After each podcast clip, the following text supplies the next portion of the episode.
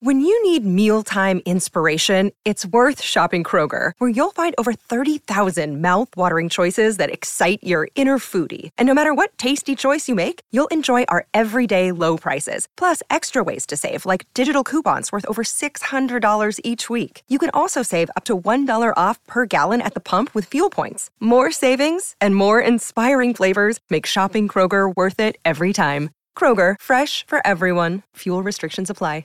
Another day is here, and you're ready for it. What to wear? Check. Breakfast, lunch, and dinner? Check. Planning for what's next and how to save for it? That's where Bank of America can help. For your financial to-dos, Bank of America has experts ready to help get you closer to your goals. Get started at one of our local financial centers or 24-7 in our mobile banking app. Find a location near you at bankofamerica.com slash talk to us. What would you like the power to do? Mobile banking requires downloading the app and is only available for select devices. Message and data rates may apply. Bank of America and a member FDIC. Look, Bumble knows you're exhausted by dating. All the must not take yourself too seriously and 6-1 since that matters. And what do I even say other than hey? well, that's why they're introducing an all new Bumble with exciting features to make compatibility easier, starting the chat better, and dating safer. They've changed, so you don't have to. Download the new Bumble now. Hello, Next Picture Show listeners. If you enjoy the Next Picture Show, you'll really enjoy getting more Next Picture Show by subscribing to our Patreon. You can get our weekly newsletter for $3 a month and unlock bonus episodes for $5 a month. You also get ad free versions of every episode of the podcast. Next up, we've got a rundown of this year's Fantastic Fest Film Festival that doubles as a preview of some of the best genre movies coming out over the rest of 2022 and beyond. You can find bonuses at patreon.com slash nextpictureshow. That's patreon.com slash nextpictureshow. It's very difficult to keep the line between the past and the present. You believe that someone out of the past can enter and take possession of a living being? We may be through with the past, but the past is not through with us. Welcome to the Next Picture Show, a movie of the week podcast devoted to a classic film and how it's shaped our thoughts on a recent release. I'm Tasha Robinson, here with Scott Tobias and Genevieve Koski. Our absent co host Keith Phipps is out conducting an affair of the heart, but we really can't get into that because we're not supposed to know about it. this week, we're mooning over exactly that kind of secret affair of the heart, with two very different films about emotional affairs that threaten to become more physical affairs. One largely sets its doomed romance in a British train station and its refreshment room, where two married people have careful conversations in the public eye. The other more often sets its romance in private spaces, though they're often private spaces where memories of murder overshadow any other feeling. With that in mind, before we get into this week's pairing, I'm going to ask you both a dangerous question. If you were going to have a quiet but passionate emotional affair with someone you really couldn't allow yourself to be with, what unlikely romantic spot do you think would be a really good staging point for your angst and yearning? You are going to get me in trouble, Tasha. My husband listens to this podcast and he watched these movies with me, so he is already on high alert after, after, this.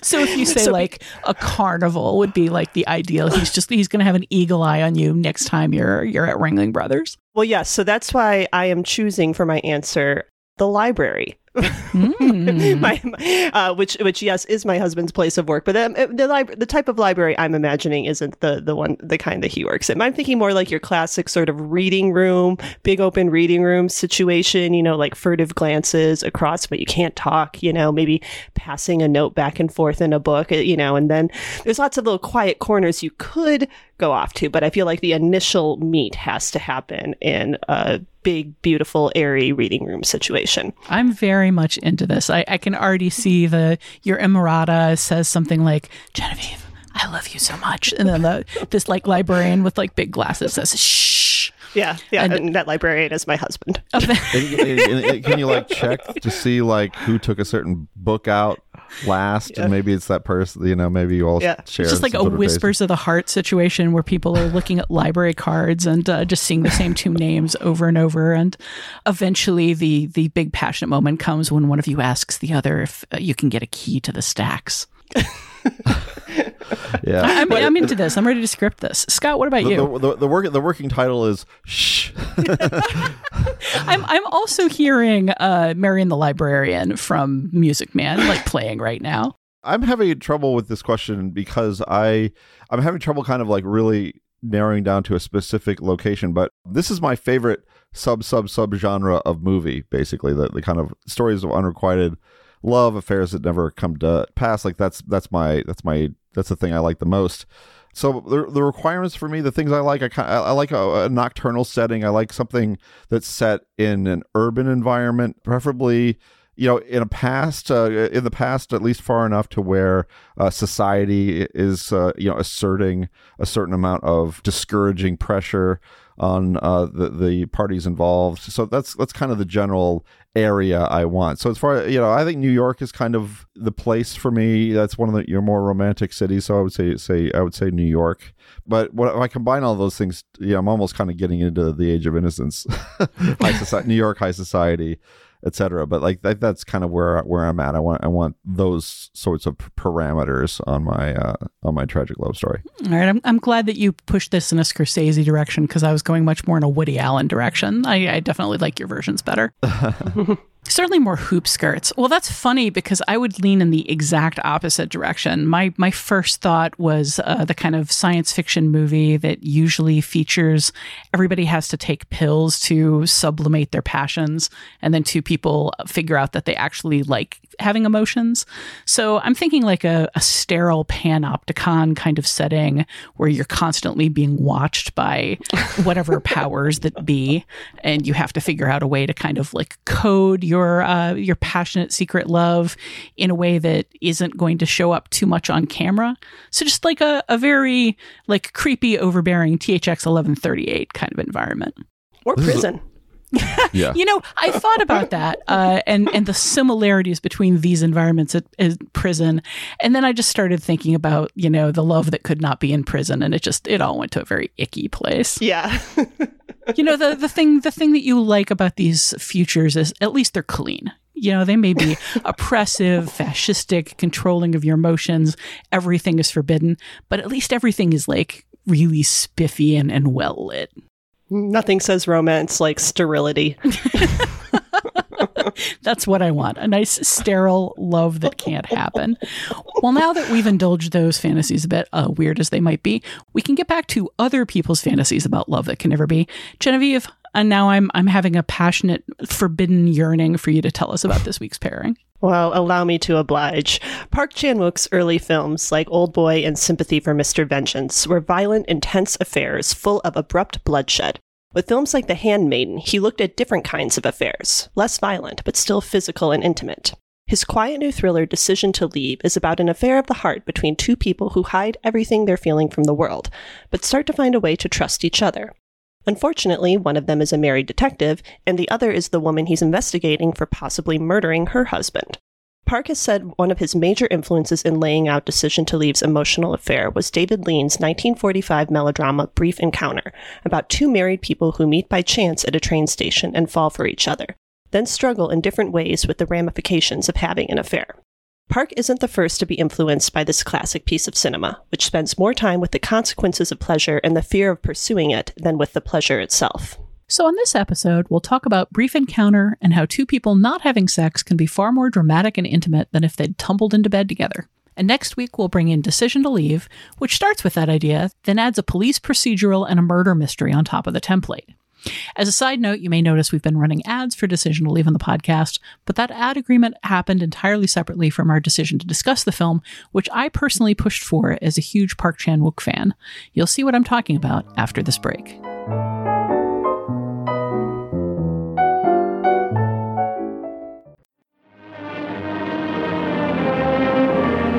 I'm a happily married woman. Or rather, I was until a few weeks ago. This is my whole world. And it's enough. Or rather, it was until a few weeks ago. Can I help you?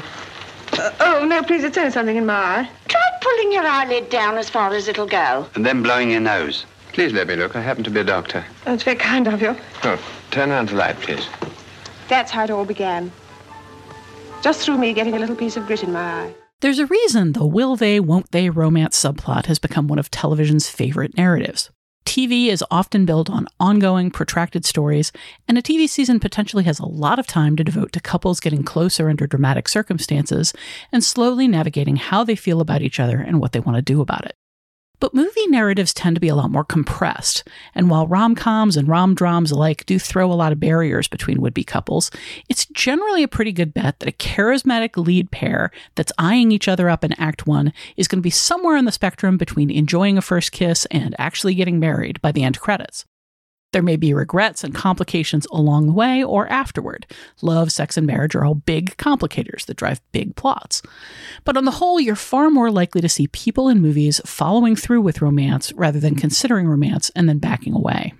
That may be one of the bigger reasons David Lean's 1945 melodrama Brief Encounter has cast such a long shadow over romantic cinema, frequently turning up on best films of all time lists and in conversations with filmmakers talking about their inspirations.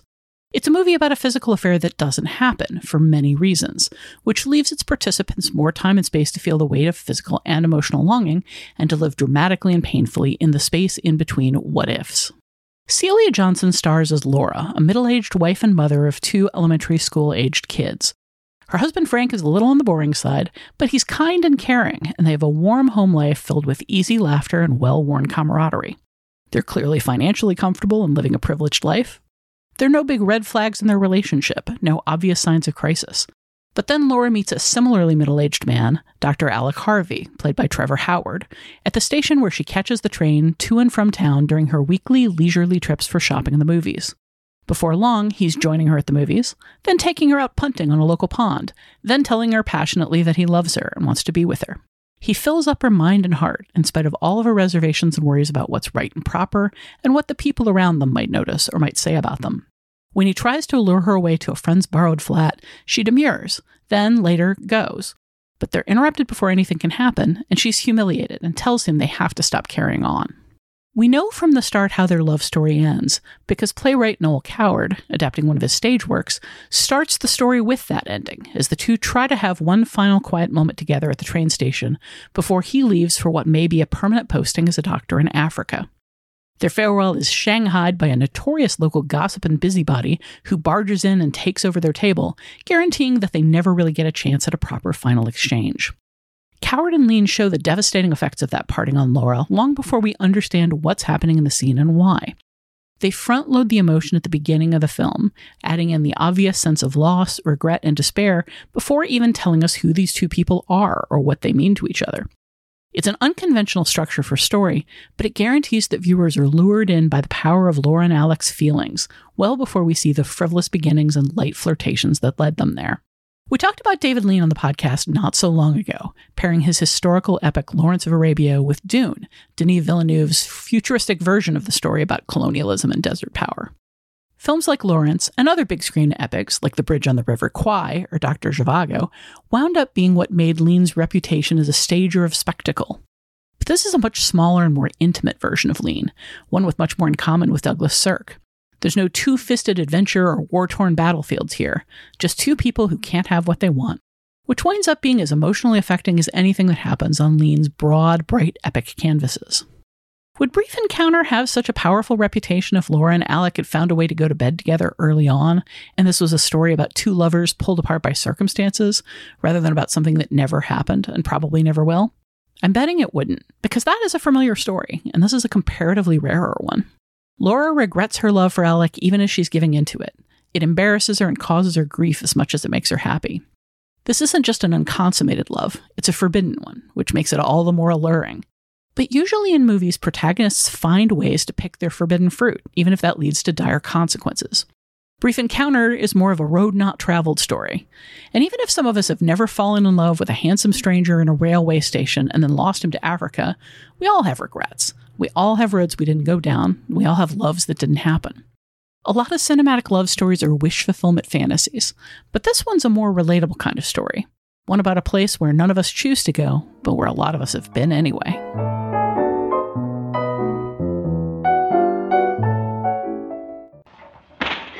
Oh, but Godby, how dare you? I couldn't resist it. Oh, trouble you to keep your hands to yourself. Oh, you're blushing.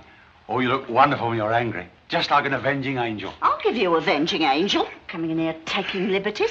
I thought after what you said last Monday, you wouldn't object to a friendly little slap. Never you mind about last Monday. I'm on duty now. Nice thing if Mr. Saunders had happened to be looking through the window. Well, if Mr. Saunders is in the habit of looking through windows, it's about time he saw something worth looking at. You ought to be ashamed of yourself. Oh, it's high spirits. Don't be mad at me. High spirits, indeed. Take your tea and be quiet. It's all your fault, really. I don't know to what you're referring. So, all of that is my theory on why Brief Encounter is such an enduring film, you know, something that that moves people, that that lures in filmmakers uh, year after year after year. Do you buy that the fact that it doesn't happen is the reason it has such an impact? Is there is there more to it?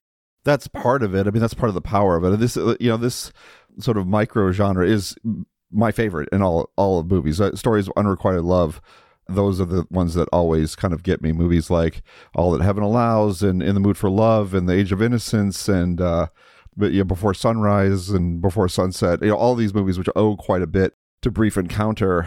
It's just an extraordinarily romantic idea, and, and the fact that it can't happen makes it all the more romantic because you, you just feel that the intensity, the intensity of the emotions just sort of hover there, and and they can't, they have no real place to go. It's just it's just very it's all it stay remains in this place of being charged and being um charged with lust but also kind of grief in a way and and and longing and it just is a formula that makes for many many great movies uh, including this one which is which is an, an all-timer for me Although it's important to note here, this isn't an unrequited love. It's just an unconsummated love. It's an unfulfilled love. But I think I think those movies are of a similar ilk. Oh, I mean, I agree with your example. It's just that, uh, you know, unrequited love is a love that isn't returned. And these two people a- appear, at least, to love each other passionately. They, they appear to requite each other's love thoroughly. They just can't act on it, which is uh, just a much more specific thing, I think. To, be fair, uh, like Alec does put out there the possibility of them being together, of them running off. Like, there's no real like energy spent on gaming out how that would work but she is the one who, you know, says that can't happen, in, you know, in the end. And that's like the practical answer, you know, but there is sort of the, I, I, think like the, the unrequitedness comes in the denial of the big romantic stupid gesture here. But I think to you know keep this practical keep this discussion of romance really practical. To answer your question Tasha i think another sort of part of this film that has made it so enduring i think is just like the mechanic of it. Like the train the train station is such amazing like mise-en-scène for this kind of story you know? And it scott you brought up before sunset that's kind of another you know ex- extrapolation of it. Like when you have this sort of fixed timetable that you're working on it like it turns everything into a stolen moment you know, and there's mm-hmm. a kind of a deadline on their time together every time they're together, you know, and it just it creates this overarching tension of they can't be together in the in the big picture. They can only be together in this one like tiny sliver of time. And I think that really heightens the core emotion of this story.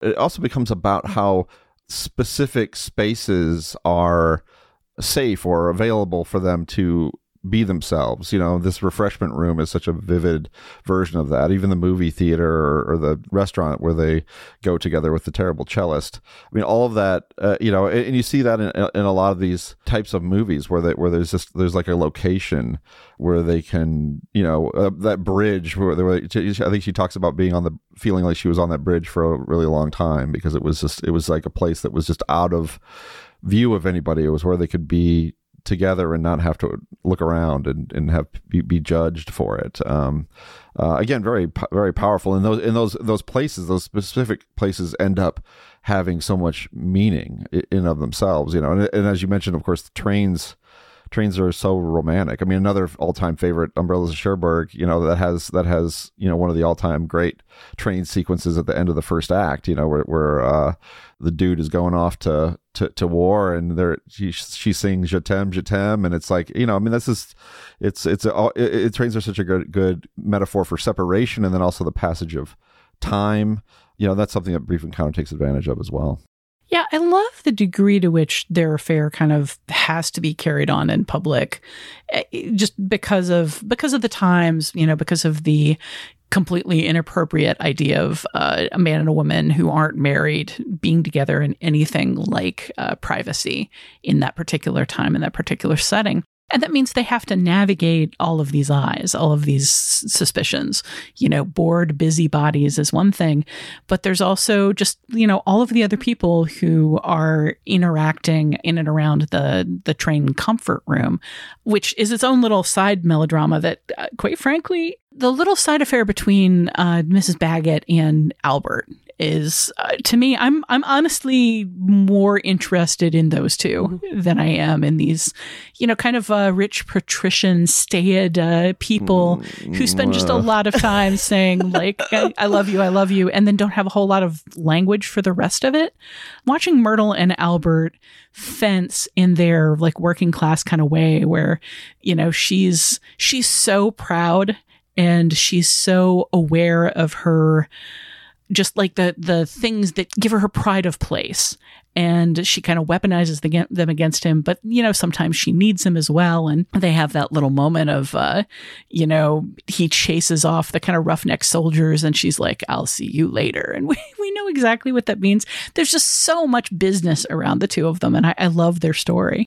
I mean, I, I, would I wouldn't go so far as to say I, I like their story better, but I think it is a really important counterpoint to Laura and Alec's story. Like like they're working in harmony, you know? Like you already mentioned sort of the class difference between them, but also like Mrs. Bagot and or Ms. Bagot and no, and it's, it's Albert. Mrs. I checked that. We we don't. Oh. I don't think we find out what her situation is there. Well, I, she she has that little moment where she talks about her husband like leaving and dying, right? Like he's oh, dead. Okay, sure. She's a widow. Yeah. So she is in a position, they are in a position to kind of flirt more openly, you know, and and not have to sort of play the uh, the patrician game that, that, that Laura and Alec do, and having them be in the same space as that happens. I think it really just does create a lovely sort of harmonic play between their two relationships. You know, one of the things one of the things I love about this movie is that is that we have two characters who are not looking for this at all. you know, I mean, you may you may say that you may I, we don't know necessarily anything about Alec's home life, but Laura is you know contented, and I think there's a, you know, and I think we can see that you know Frank may not be the most exciting, dynamic human being, but he's he's certainly you know a very sweet husband. It seems like a really seems like a good guy. And I just what I love about the movie is how the affair or the not affair or whatever it becomes uh, happens. How they just kind of fall into it. How how it starts with him, you know, removing this piece of dust from her eye and then them just kind of running into each other and it just i mean it is really a truly a one thing leads to another type of scenario and it's just it's just it's so plausible you know and, and, and they just find themselves all, all this all of a sudden getting excited about meeting, getting excited about each other, and and without without realizing it, they get to this point like, oh no, you know, I I love this person and I can't, and now we're in trouble because like, what do what do we even what do we even do with that uh, these feelings? What can we do with these feelings? I, I just like, think the progression of that is so beautifully written and so real. I think it's beautifully written and real, but uh, Scott, here's where you and I are going to get in trouble with each other. I, I, can already see the train wreck coming. Okay, wait, I'm, I'm, I'm going to put my mediator hat on. Okay, go. I I I don't know about the they're not looking for it thing at all. I don't think she necessarily is. I think she's kind of settled into her life. But given that we never see Alec's wife, and when asked to describe her, he doesn't he doesn't say anything complimentary. He doesn't say anything personal. He he gives a very vague physical description. As you say, we don't know anything about their home life. It could be very unhappy. This could be his his fifth affair this year. He's to me a kind of a cipher in this movie, and all we have to judge him on is his behavior, which I'm going to say, frankly, by by today's standards in particular, feels pretty caddish to me. You know, he pushes her over and over and over. He's he's got like a pickup artist level uh, game going on here, where he pushes her boundaries. She says no, and then he says, "I'm going to do this anyway." Like I'm, I'm I've decided to to not go to work today and join you at the movies, and she says, "No, you can't." And he says, "Yes, I'm going to," and he does. When he first starts touching her, she says, "No, you can't," and he does anyway. When the first time they kiss, she says, "Please don't," and he grabs her and does it anyway. He's constantly pushing past her boundaries. And when she resists, he he calls her names. He he tells her that she's cruel, you know? There's an awful lot here about his behavior that I don't care for. And huh. I can believe that he loves her, but I don't think it would be difficult at all if you wanted to be cynical about this movie to see him as potentially a serial adulterer who likes the look of her and starts grooming her and she falls for it because you know she's she's reached a stage in life where she's a little bored and having this like handsome mysterious stranger pay court to her is exciting and engaging. And it's it's fascinating to me because i think this is maybe my fourth time seeing brief encounter. And every single time i forget that that's what it's like every single time. I, I, wrote something today about how Brief Encounter is like, you know, the tragic story of two lonely people in love who can't be together because they love their spouses. And then I rewatched the film this morning and was like, well, no, that's not really what it is at all, is it? She makes that decision. I don't know that he ever does. And he's the one that's constantly pushing for it to become physical.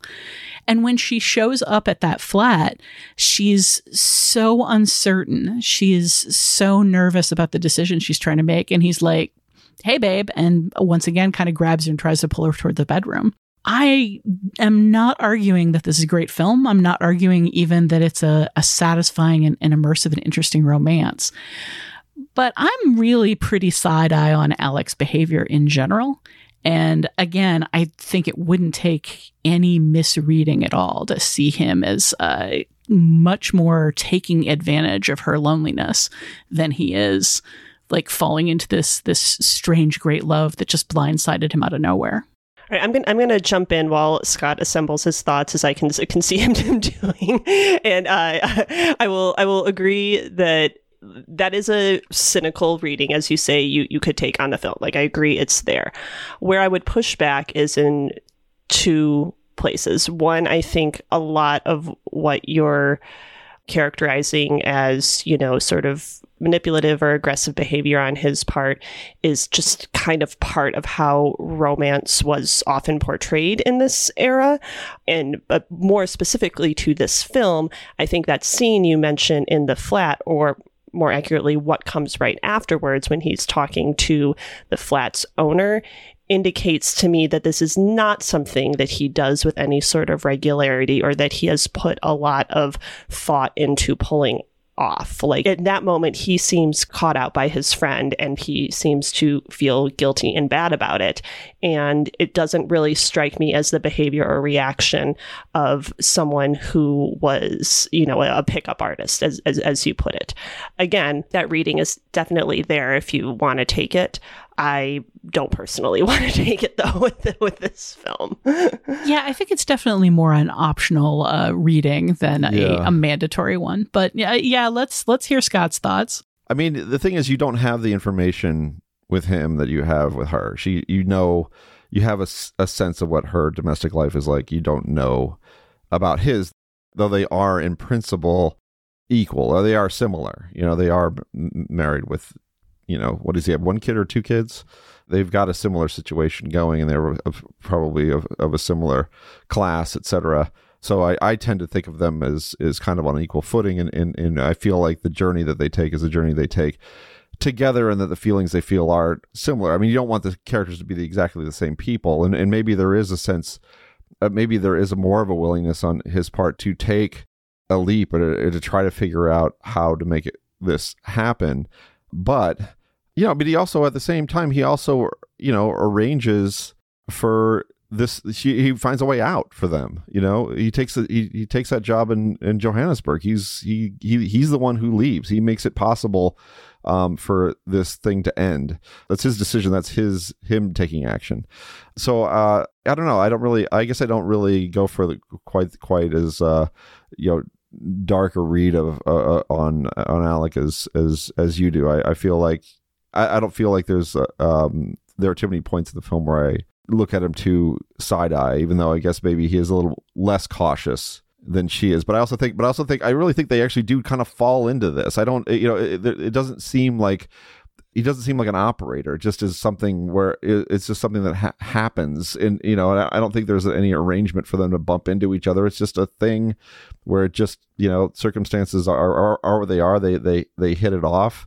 You know, a casual friendship and, and, and connection and kind of this this fun little Thursday thing that they that they do. I mean, just becomes something more. And and um you know maybe it speaks to a you know a boredom on the in, in both of their lives. Maybe they both have domestic lives that are contented but but they have this period this time away that's their own. And and now they have each other within that space. I, I don't know. I, I i tend to read it that way. I don't really think about alec as being you know as dark potentially as dark a figure as you but at the same time i, I can't really provide a huge amount of evidence to rebut what you're saying well, I think it's also important that we get a very early conversation between them that basically shows us to what degree Alec is a romantic. Uh, you know, like that that story about why he became a doctor, you know, and just like wanting to oh. do good in the world. Like like he is so good.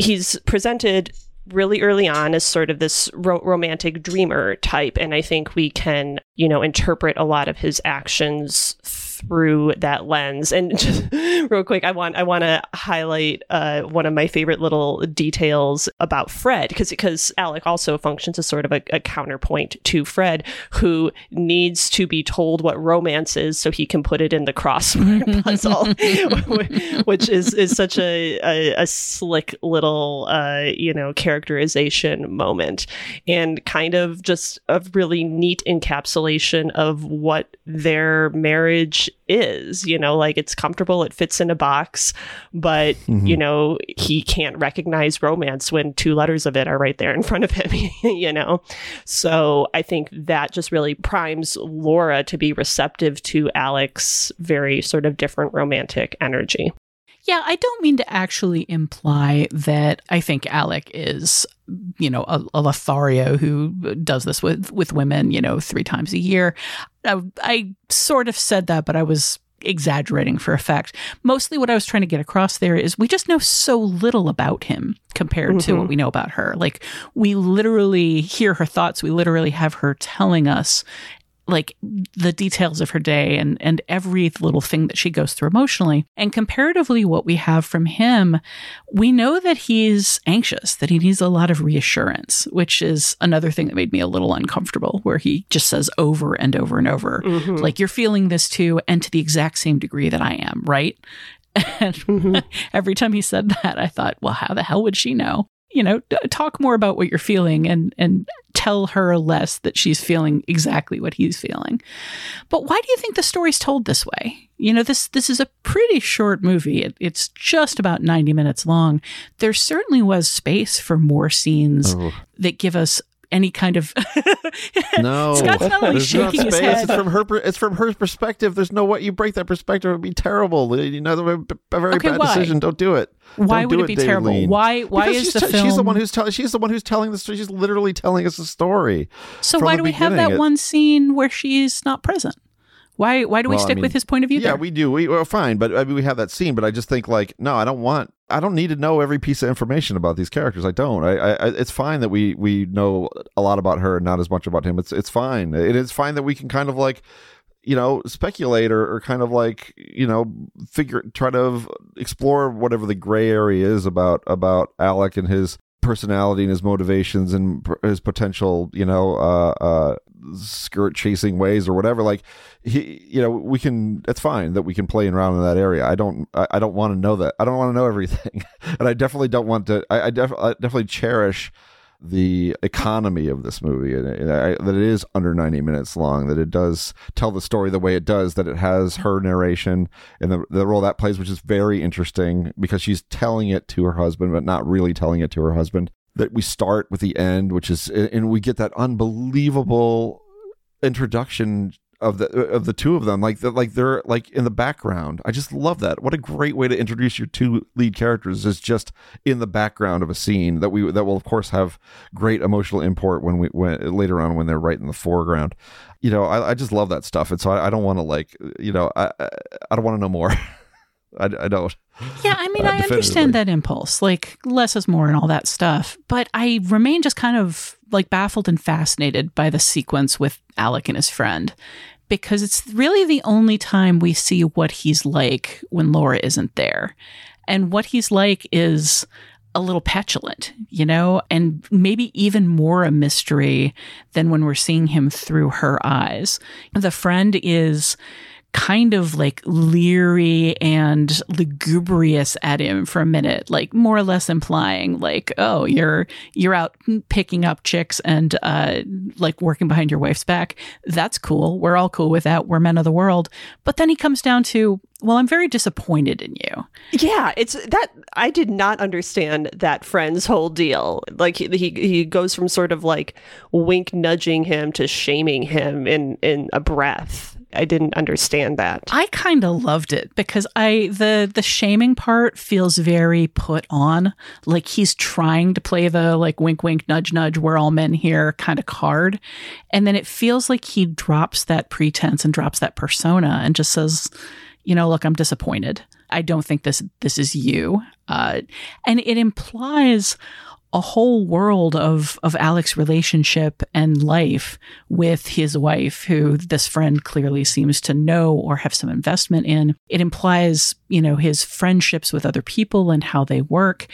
There's just like it hints at so much, and it just baffles me. It's like it feels like this movie could be a completely different film with more of that or without this but there's just the one scene you know it's it's a deliberate decision to have this one scene without Laura and it tells us so much but it's it it, it blows my mind i it, it's hard for But- me to get but- over I mean, isn't the main thing that it tells us is that this was not an arrangement for this is not like some common arrangement that Alec is making with his friend. and, Like this is his little crib that he could kind of bring women back to. Like that is not that that's not the relationship. That's not what is expected of uh, of Alec. This is not like a this is you know in terms of him being like a serial adulterer. I think that I think a scene like that kind of puts the uh, kibosh on that kind of thought thinking. oh sure but i've already backed off with that Um, Uh, let me, let me, I want to go back because I ha- it's my favorite line in the film, and like, and this was something that you know when Alec is talking about his about wanting to be a doctor and and and the passion that he has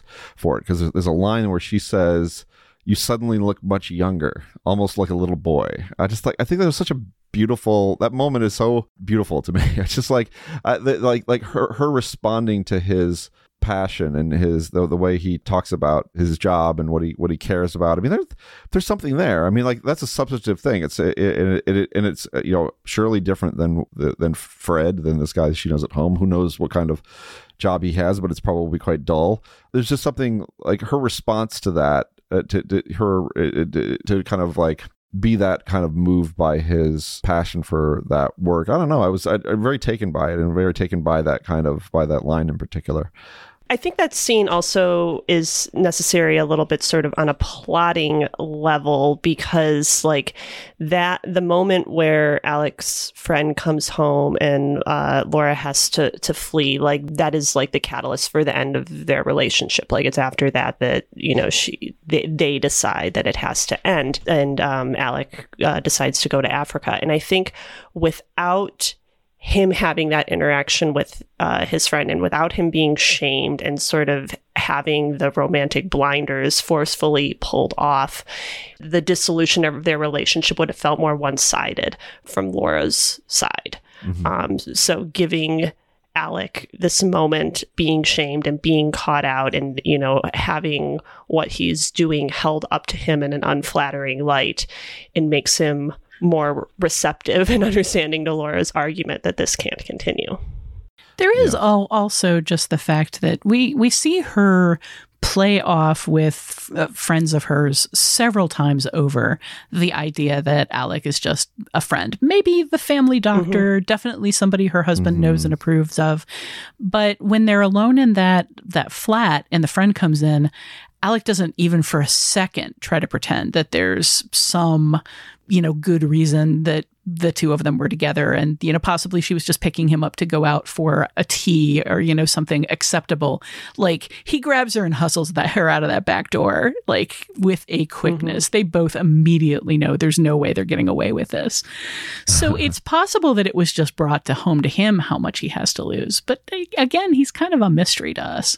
Well, she she's going to always have more to lose. I mean, that's another thing too about her. True. Um, her hesitancy is that is, is, if you consider the time, it's it, it's going to be far more um, shameful and consequential for her than it is for him to have have an affair to be caught out by that's, people that you know, etc. That's very true. And it kind of speaks to one of the things I wanted to dig into a little bit, which is there there are a lot of potential barriers to this relationship. You know, there's his mysterious family and however he feels about them. There's her family not wanting to lose them, not wanting to lose her husband or disappoint her children, not wanting to leave her children. There's all of the societal stuff that she talks about and that almost seems more important to her. There's just the, the basic logistics of the thing. But it's interesting to me that she talks over and over about like what will people say, what will people think. She never brings up her kids. And like losing Frank is clearly something that weighs on her in her mind and in her narration, but she never brings it up with with Alec. Like a lot of what's going on here I think is sublimated in some interesting ways. And I'm curious whether you see the barriers here as you know more about like fear and anxiety in a way that would suggest maybe we should be rooting for this uh, affair to happen, or if it's more about like societal propriety or, you know, uh, about what she really wants uh, below the level of all this passion. Like, what do you think is the real barrier here among all of the many options? I mean, I, I, I think for her, it's she loves her family. I mean, that's a hard. I mean, the, the notion of of of breaking that that situation up is is. I mean, it's unten- It's not something she's willing to do. Uh, it, it, it isn't uh, this, even as much as she is like anyone completely thunderstruck by passion. I mean, it's like, you know, I mean, she's, she has that impulse. She has the impulse to follow it as far as it will go, but it doesn't go very far because, because, um, you know, it's just the, the idea of destroying the life that she has, um, which is a good life is, is just, it's not in the cards for her. Yeah, I agree that she does have a genuine love and affection for her family, and we do get some like domestic scenes that illustrate that. The the first one where she comes home at the end of the relationship um, but you know and kind of uh, talks about what you know treat they're going to take their their kids on the, the next day what what fun little adventure and then there's that other scene earlier in the timeline, but later in the film, where she comes home after one. I think it might be after the the apartment incident, right? Uh, the or the flat incident where uh, the, her son was clipped by a car and he he was fine, but it, it definitely came across as sort of a, a the punishment of, of fate, you know, for her actions. So I, I think we we get confirmation that she does care for her children and, and her family and that you know does weigh on her. We don't get a whole lot of it because this is like a less than 90 minute movie and there's you know a, a lot of other stuff happening. But I, I, think we're given enough information to believe that that is important to her. And then more broadly or, or generally uh, in kind of in line with what what Scott was saying, like her life is comfortable. You know, like the, this whole uh, affair is bordered by routine. Like it's every Thursday she does the same thing every Thursday, and this uh, affair happens within the confines of that routine that is afforded to her by this very comfortable life that that she has. And pursuing the affair outside of this routine would mean like losing all the comforts that allow for it, you know? Um, and I think, again, this plays into both the time and the social class that, that she's in, but blowing up her life in that way, which just feels like an impossibility with how we are, what we are shown of her life. I think the affair or the uh, almost affair, whatever this is, is really kind of an extension of the feeling that she normally gets from that day.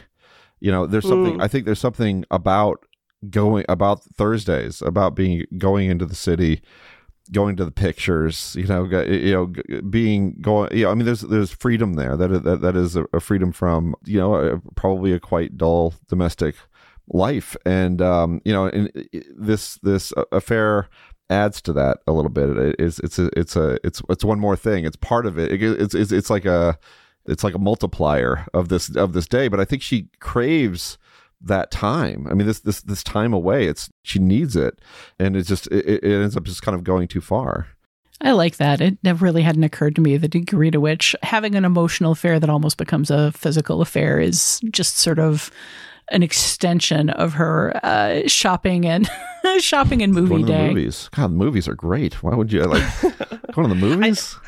I know. Wonderful. I, I. I could have sworn you were going to make your your answer to Tasha's opening question about where you would uh, conduct an affair of the heart. The the cinema, Scott. It's I right know. there. The only thing, because the problem is, I'm thinking I, I, the only movie I can think of like that is like uh, Goodbye Dragon Inn, which is uh, very, which is quite quite sad. Uh, uh, also, but, you uh, any- know, Scott Scott doesn't approve of people like talking or making out That's during the That's movies. Like I, I can't true. believe that he loves this movie the way he does, considering they sit in the movie and talk about Donald Duck. It, it would it would happen in the lobby. You know the, the- Oh, after, sure. afterwards at an appropriate time, and the, the smell of, and then the tension would happen in the dark in, in quiet. It does feel like there's there's a little bit of magic to the movies where that that sequence where they're they're laughing uproariously over Donald Duck, which is hard for me to understand, but that's a whole nother uh, thing about about Donald Duck, I guess. It does feel like a rare place where they can fully express emotions without having to uh, like operate under this like decorous behavior, class appropriate behavior, where they're always very, uh, very gentle and quiet. And uh, may I please have a, a sugar for my tea kind of tone to almost everything they say in public. Like they can actually scream with laughter, and it it feels like the closest they can come to just like fully expressing themselves while together in public. Do you think I'm walking out of Flames of Passion was kind of a Conscience of the King type of dealie where they were just kind of sitting there being, I don't know, I don't know if I want to see a movie about Flames of Passion. This is uh, this is bringing this is bringing a lot of shame uh, uh, to, to us uh, watching this particular film. That's what I thought, but then like she basically just says like it was bad. Yeah, but, like- but they like, got a uh, look though. She got a they got a look from the from Yeah. the uh, usherette. Yeah. Well, the usherette uh, is a Scott Tobias type who doesn't approve of people, you know, not respecting the uh, the sanctity of cinema. cinema. Just s- right. walking out in the middle, like you're disturbing people. They're they're distracted. They're paying attention to you, like storming out. Yeah. I, not only does she say it's bad, uh, like I I don't I don't think that they were moved by or shamed by the film. Like we saw the trailer for it. It looked like a King Kong ripoff. It's even got a giant ape and a screaming uh, a screaming lady being sacrificed to it. So. Well, there's a lot more to say, uh, honestly, about those the background characters in the the tea room and about some of the big emotions on display here.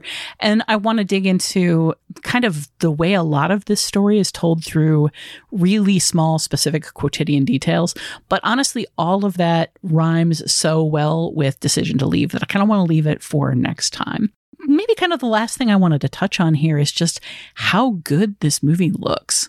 You know, the, the black and white is so sharp. The blacks are so deep. And uh, I, I don't know how much of that you can credit to Lean, how much of it you can credit to uh, cinematographer Robert Krasker, who worked on Thief of Baghdad, which we just talked about, um, the 1941. He did a lot of Technicolor movies, um, but, you know, he also did films like The Third Man. So The third man would be the pertinent one here, in my opinion, in terms of just giving you that. I mean, the atmosphere in both films is so similar. You know, and then both both kind of have a sort of a doomed romantic spirit. They're both in you know kind of black and white. They have kind of a you know sort of a foggy look to them sometimes. You know, um, uh, you know, I guess sort of a more of a sort of a German expressionist quality. Though I guess that comes through a little bit more in Third Man than it does here. But atmosphere is a big part of what makes Brief Encounter the experience that it is. And I think it's important for these type types of movies to to, to give you that ambiance, and and uh, this movie has plenty of that. Yeah, one of the things we didn't talk about with the uh, in terms of advantages of setting your doomed love affair mostly in and around a train station is constantly having billowing smoke.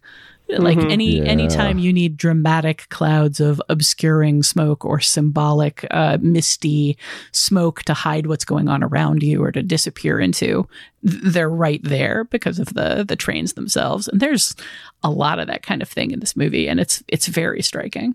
Everyone kind of associates David Lean with the big movies, you know, with the with your with the Lawrence of Arabia's and Doctor Zhivago's and Bridge on the River Kwai's is, but he was also so good at at bringing, you know, quite a bit of style to some, some of the smaller ones to to this and to to summertime and uh, films like that. I mean, I, I think this has got.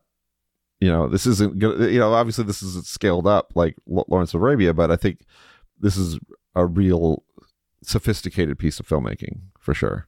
And yes, obviously the filmmaking is a, a big, big part of that. But also, can we just take a moment to acknowledge uh, Celia Johnson in particular, uh, in her performance, which I I feel it carries this film, and it is like with all that narration and that sort of like you know, as you put it. Tasha, like quotidian detail that uh, makes its way into it, and you know, sort of almost like diaryistic feeling of it, like being able to like make that work in addition to the huge range of emotions she has to play as Laura. Like I think this is a high level of difficulty performance and she knocks it out of the park. She really does. She's in crisis for so you know for such a long. I mean, the the, the emotions that she's feeling are are clashing all the time. When once she realizes what's happening, when she really takes in what what they're doing, how she's feeling, what they need to do in order to keep the you know the lies that she's not used to telling, and that become you know easier, which is which are which is also hard for her you know and just and just trying to figure out something that is unsolvable she has to kind of live with multi with different feelings at once with with kind of conflicting desires. And um yeah she she she has to carry the carry the movie because she's the one who's telling us a story. But i think it is yeah a truly wonderful performance Yeah, I, I agree. I think that they both do a really excellent job here. I think she has a lot of emotion that she needs to sell. And he needs to come across as uh, charming enough to get over my personal uh, limitations about a, a guy that keeps pushing women's boundaries when they say no, not listening to them.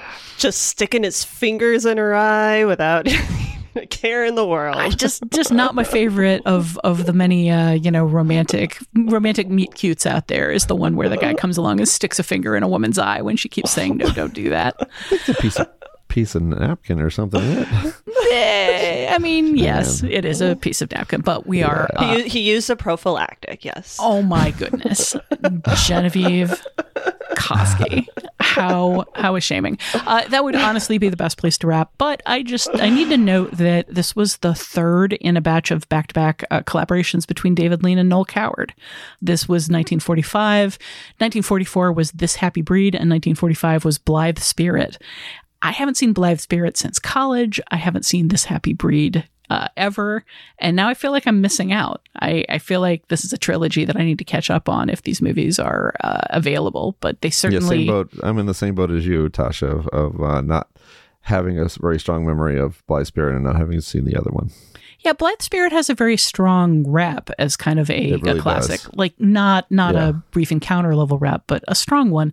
I've never even heard of this happy breed. So uh, I wonder if I wonder if that's track downable. It's sort of something to think about Yeah. in uh, kind of further investigating small scale David Lean. So, you know, if you're a huge fan of this happy breed and you want to tell us uh, how it's much better than all of his other works, uh, feel free to to contact us. Uh, and if you have other thoughts on just like how David Lean's smaller scale earlier films fit together, would love to hear about that too. You're also welcome to talk to us about anything else in the world of film or about this discussion. Email us at comments at nextpictureshow.net if you want to share responses, or leave us a voicemail at 773 234 9730. Oh, we'll be back in a minute with some feedback.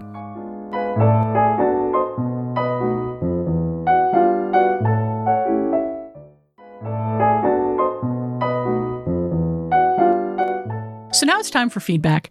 We have a late breaking letter here about Jordan Peele's Nope that asks a pretty small question that feels like a great springboard for a bigger topic. Uh, Scott, will you read this one for us?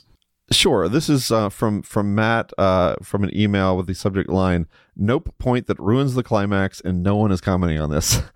Uh, Matt writes, "As a photographer, I saw this right away, but I'm so confused as to how this was ignored by all when the whole point of the climax is analog versus digital. The camera in the well is a fixed lens for sure." As it's meant to photograph people at a certain distance from the lens, and there's almost no way that the UFO would be sharp enough to make a gotcha moment as it's much further away. What's your take on this? And does it even matter when there's a bigger questions like that shoe balance? Uh, so yeah. I'm I'm going to throw a couple of uh, things out here. One is Okay. that if you're not a photographer, you may not know that, in at least in such a visceral way. And the other thing is that uh, I just don't expect movies to be accurate. Maybe about almost anything a lot of the time. One of my favorite things in in writing about movies is people who interview you know, interview an IT uh, specialist about um, the net or interview a chef about uh, the bear on TV or, or whatever. Just like, how much does this reflect? What What's wrong with this, and how much does it reflect accuracy? It doesn't necessarily impact how I feel about the the product. It's just sort of an interesting perspective, and I could see a photographer just like throwing up their hands in in disgust at this point, but I'm not sure it lands as clearly for the rest of us. I don't know. I mean, did no, it, it didn't seem particularly likely that this uh, weird novelty camera, which has anybody ever seen a, a novelty camera like this, like fixed in the bottom of a well so you can take pictures of yourself looking down the well? I mean, not that specific thing, but it, it- like it feels like a familiar theme park Is it hand? Is it, setup. is it a hand cranked camera? I don't remember. It's been a while since. nope. It's funny that Yeah. we're still reading uh, Nope. Uh, uh, e- e- you know, emails Hmm. into October, but like I feel like there's a point being made here about the fact that it is film rather than rather than digital. Like that, there's something about the legitimacy or something of of the image or the quality of the image that's going to be produced via film that that's going to be persuasive in a way that wouldn't be on digital but maybe that's my that's maybe that's my film bias I think during our conversation, I made a point along the lines of like, I, I was dubious that that shot was as much of a gotcha moment as, as it was, or, or like, I, I didn't think that it would actually like move the needle, I guess, as far as, as people believing. And like that dubiousness was coming from a different place than Matt's sort of more, more technical problem with it. My feeling was more just like, like what is that photo going to mean out of context you know but like i understand if you're coming to it with that sort of knowledge like interpreting its uh, problem in, through that lens if you will I know this is a whole nother discussion, but I, I will say I think a lot about films that end on what I personally think of as the last good moment. You know, the the moment that you can say this is a triumph without considering like okay at the at the end of uh, speed like a month later those two characters are not going to be together. This is not a lasting relationship. This is a high test relationship of crisis and we're going to end with them in a happy place because like watching the deterioration of their relationship and their parting 6 months later is not a happy or an interesting story. Watching the next 6 months of these characters trying to convince people that yes they really saw a UFO and this is a real Mhm. picture of it is not an interesting story. Like a lot of movies do this, like ending in the last plausible place that, that you can kind of claim a triumph. So I'm with you on that. But what I wanted to ask is kind of a bigger follow up here is like we encounter stuff in movies all the time where we either think that's ridiculous because we have like personal, you know, uh, professional knowledge or hobbyist knowledge or eh, personal experience knowledge that like okay that that makes no damn sense uh, on a f- level of physics on a level of science on just a level of human behavior. And sometimes we let it go and sometimes it throws us completely out of the movie. Do either of you have any kind of like clear dividing line that you could point to uh, between all right that's silly but i'll accept it for this movie and nope So the example that came to mind for me of like when I got kind of hung up on this sort of detail and it really bothered me in this case to the extent where I like immediately went home after the movie and wrote a 1500 words on it which is uh, bryce dallas howard's uh, high heels in jurassic Mm. world but it, it, i think more broadly speaking like a lot of times like costuming details will uh, stick with me or, or i'll get hung up on, on costuming details and the reason I do is when they are like a missed opportunity to do something for the character or the story through costuming. And that was my issue with the high heels in Jurassic Park is that it just felt lazy and like a missed opportunity for a character moment where she chucks the heels or, you know, like it kind of sets aside the trappings of her, you know, buttoned up white besuited job, you know, and is uh, fighting for survival. We don't need to uh, revisit that argument again because the films themselves revisited it in the sequels. Yeah. Um, uh, in, in, in cheeky manner. You haunted you haunted that whole franchise. I wasn't the only one to bring it up for Uh, sure, but it, it, but it was something that uh, like uh, jumped out at me immediately. And m- maybe it's actually maybe it's just footwear in general because I was also very hung up on the shoe in Nope, uh, and probably would have been less so if it had been any shoe other than a Ked, which is just like the flimsiest little thing that would just fall over. like if it had been like Oh, a nice chunky shoe. chunky heel boot that landed that way, Oh, like okay, I could take that. Oh, just let it. Well, I mean, nothing, no shoe's going to behave that way. Um, but I'm I'm being silly with the with the nope shoe. But uh, Yeah. my my broader point is that uh, these kind of you know details often jump out to me in costuming just because I think costuming is really important and it often gets overlooked uh, like the power it can have in terms of characterization and sometimes even narrative and when that opportunity is like lazily skipped over it bothers me I think that's a really good point and something I would probably say as well. Because if you're talking about my job or something I have some expertise on, maybe you talk about movies to do with journalism and being in a newsroom and how that, that operates. And it, to me, it's it, it, comes down to opportunities. Whether you want to play this broadly as if you don't really know in a whole lot of detail how such an operation works.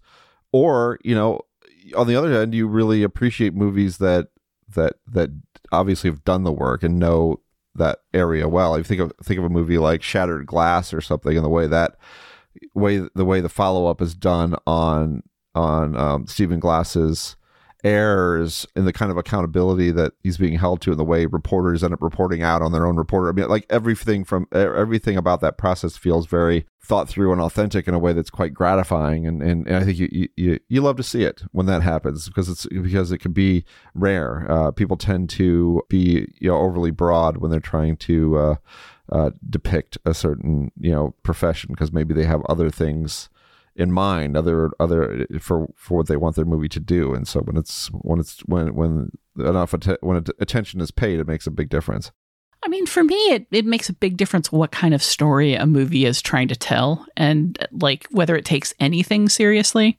I think a movie that takes the world and reality seriously up until the point basically the the equivalent of Roger what Roger Ebert called the idiot plot. You know, if the only reason a character is doing a specific thing is because it's necessary to move the story forward and there's there's no other justification, that's an idiot plot. If you're breaking the rules of, of science or physics or whatever because there's no other way to do the really dumb thing you want to do, that tends to stand out for me and bother me. But for instance, in the fa- the Fast and Furious movies, where people are like flying through the air at a thousand miles an hour, crashing mm. shoulder first into a windshield, and then just getting up and walking away, like I've, I'm way over questioning those movies. There's a point in Hobbs and Shaw that just sticks with me where one of the bad guys says, Oh, I just went and hacked the mainframe of all of the major newspapers and, and media outlets and inserted a story about how Hob- Hobbs and Shaw are evil. And like cut to a montage of cable TV programs just saying, uh, "This just in: Hobbs and Shaw are evil," and it's like, oh god that stuff just it's it's so bad. It's so egregious. But these movies don't play take place in anything like reality. And oh it, anything It doesn't oh, bug any, me. anything where it's like turn on the news and it's like it's just oh, that, that, or just like conveying information through news broadcasts terrible. And I, and I like but I do like it when uh, you know you think about those types of acts and conventions. I I one of my you know that wonder I think about that wonderful bit in the in the early in the other guys where you have the two the two badass hero cops who who jump off the building you know in, in slow motion you just expect them to uh you know in any other movie they do this improbable dangerous ridiculous thing and and uh and, and get away with it but they just splat on the ground. It's they're too far up in the uh, the building and they both die. I love that. That that's uh that's a kind of a good calling attention to the to the uh false physics of the you know and, and uh, punishment that uh, an actual human body would take uh, under circumstances like that yeah, there's just there's so many ways in the which the movies deliberately get things wrong for shorthand purposes. Like just about any movie that takes place in a courtroom. Like actual courtrooms are very tedious and procedurally driven. And there's not a whole lot of like, you're out of order. This whole system's out of order. Wait, now I'm going to bring in uh, evidence that I didn't tell you anything about in the form of a surprise witness who's going to scream a bunch of stuff that uh, nobody's heard before. And then the whole court case is just going to get thrown out in a very dramatic way. Like, that's not how the real world works. But, you know, with a lot of these stories, you just kind of accept this isn't reality, it's cinematic reality. It's just in cases where movies you know, do actually bring you in on something that does feel like reality and then veers in a sharp direction. That's that tends to be where I get thrown. So in a movie that's fundamentally about a giant flying alien that nobody seems to notice except a few people on this one farm that also magically turns off uh, all electronic devices so nobody can record it. I'm going to give them a pass on like the details of the focal points of cameras. I, am not I'm not too worried about this one particular detail, but I can see why Matt was. So we always appreciate when our listeners share their thoughts and their recommendations. If you feel inclined, we can feature your response on a future episode. Uh, to reach us, leave a short voicemail at 773-234-9730 or email us at comments at nextpictureshow.net.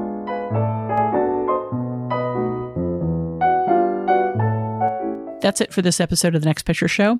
In our next episode, we'll look at Decision to Leave, Park Chan Wook's police drama slash murder mystery slash thriller drama slash romance slash tragedy. It's a you pick your poison buffet of genres, and we hope you'll enjoy digging into all those options as much as we did.